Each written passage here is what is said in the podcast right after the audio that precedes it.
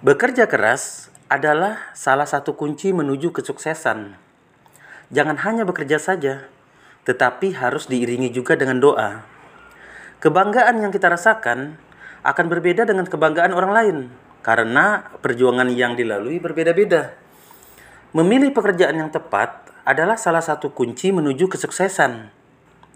Setiap orang memiliki target suksesnya masing-masing. Tentukan target sukses kita sendiri. Tentukan target yang real agar bisa kita capai.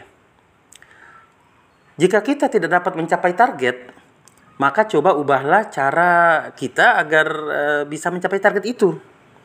Jika jalan yang kita lalui tidak mengarah kepada tujuan, maka ubahlah jalan itu, bukan tujuan.